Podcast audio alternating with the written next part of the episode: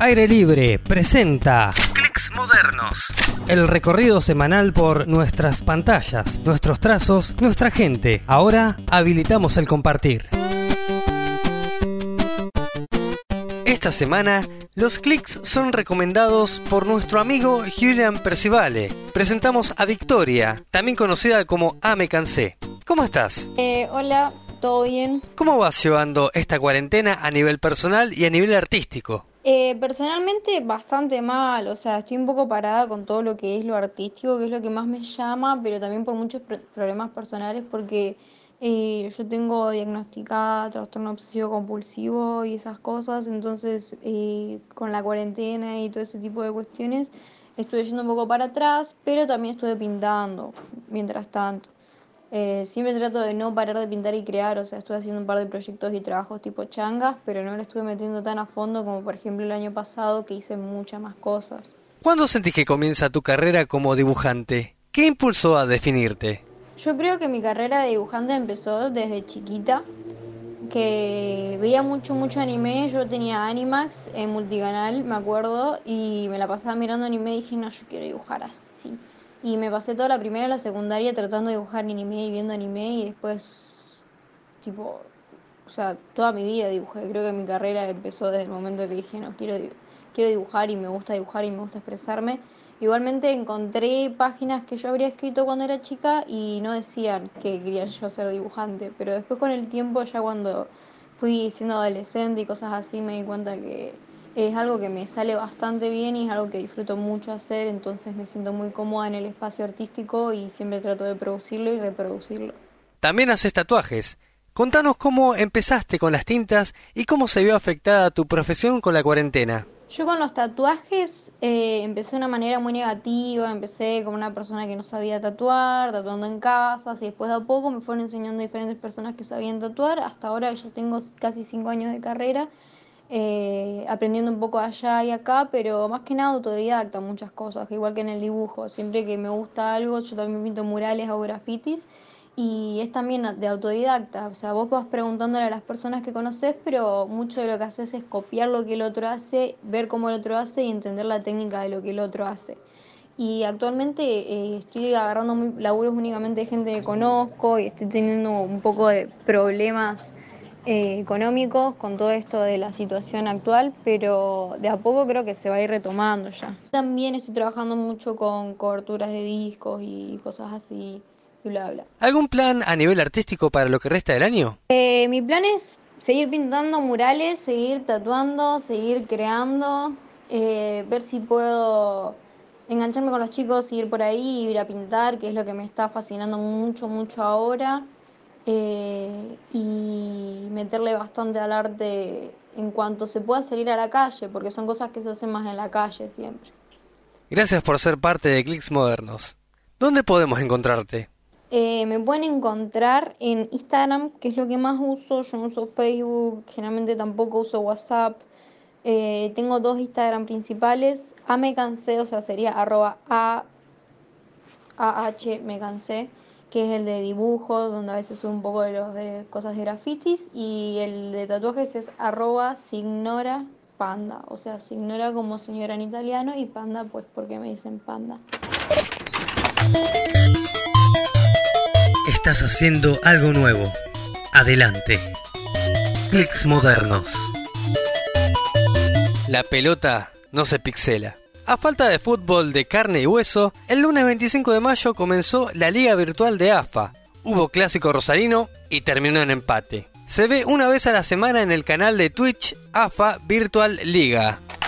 Para ver, sin sopa. Está disponible Buscando Aquino, documental sobre Joaquín Lavado dirigido por Boy Olmi. Este documental estuvo originalmente pensado para la TV española. Se puede ver en la página oficial de Mafalda en Facebook y en otros sitios también, pero ahí está seguro. A todo esto, ¿sabían que Boyolmi dirigió el video de Primavera Cero? Re loco. Y hablando de documentales, ya está disponible el número 14 de los cuadernos de cine documental, publicación del taller de cine de la Universidad Nacional del Litoral. En esta edición están las mesas de discusión del encuentro de cine documental, notas sobre producciones nacionales en Netflix y ensayos. Este número y los otros 13 pueden verse en la biblioteca virtual de la Universidad Nacional del Litoral. Más viñetas liberadas. Como es buena costumbre, compartimos cómics gratuitos gracias a la data del mentor, arte, diseño y comunicación. G-Comics Online ofrece en su página web obras de diversos autores y géneros, incluyendo clásicos de Lander como Animal, Urbano y Carlitos. Además, hay podcast y también técnicas de dibujo y guion. Totem Comics muestra una gama amplia de historietas de superhéroes, realizadas por Fernando Calvi, Quique Alcatena, Lea Caballero, Luciano Vecchio, Paula Andrade, Fiorella Santana y Patricio Oliver. Del otro lado del río, la editorial uruguaya Apocalipta ofrece títulos originales, propios y de otros autores. Se actualiza los primeros de cada mes, así que te avisamos a tiempo. Aprovechamos para recomendar Viñetas y Crucetas, proyecto en Facebook del Mentor, donde comparte novedades en videojuegos, juegos de mesa y rol y producciones locales y extranjeras. Mika Raciati Set Eléctrico estrena Reacción, grabado en vivo en la plataforma Labardén en 2019, en la presentación del disco Previo Aviso.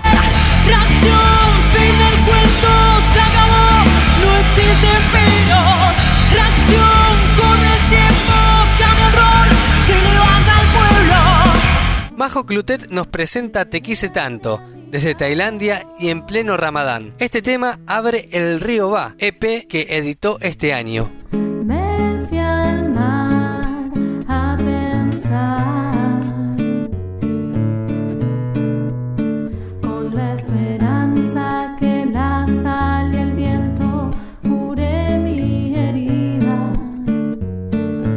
Palenvido se alió con Señor Mandubí y nos traen Mundo Incierto, una animación con la calidad asegurada del estudio rosarino.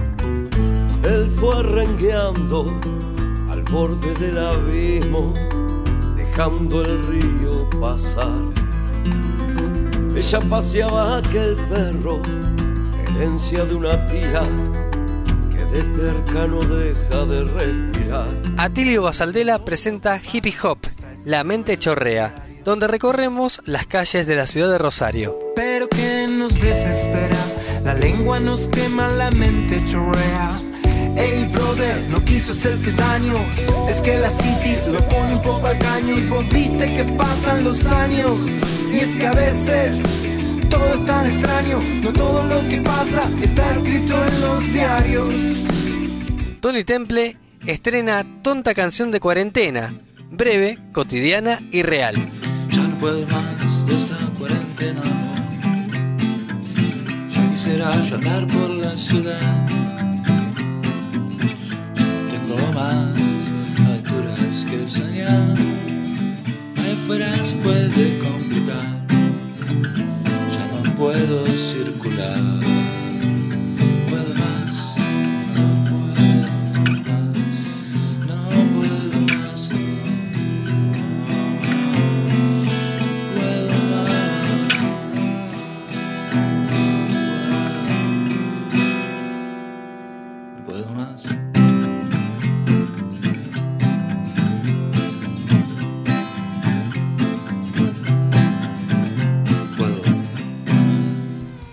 Patagonia Rebelde documentó la grabación de la canción Corazón Guerrero y también la grabación del video de este tema.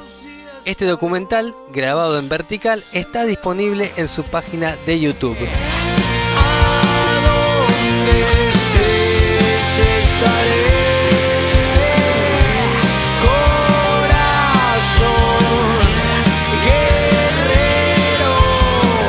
Nahuel Antuña versiona Superhéroes de Charlie García con un seleccionado de músicos a la altura, a saber, Víctor Parma en piano, Taca Carleso en batería, José María Blanc en voz, Mariano Brown en sintetizadores y Antuña en bajo y edición audiovisual.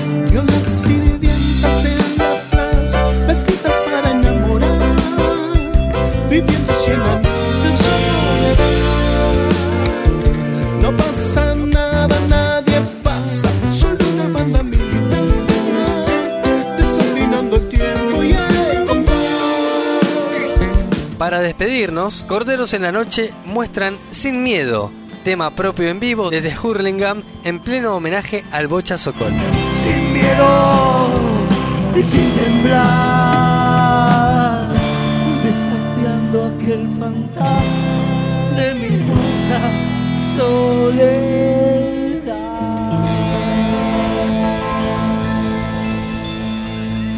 Gracias gente, primer tema propio de la banda.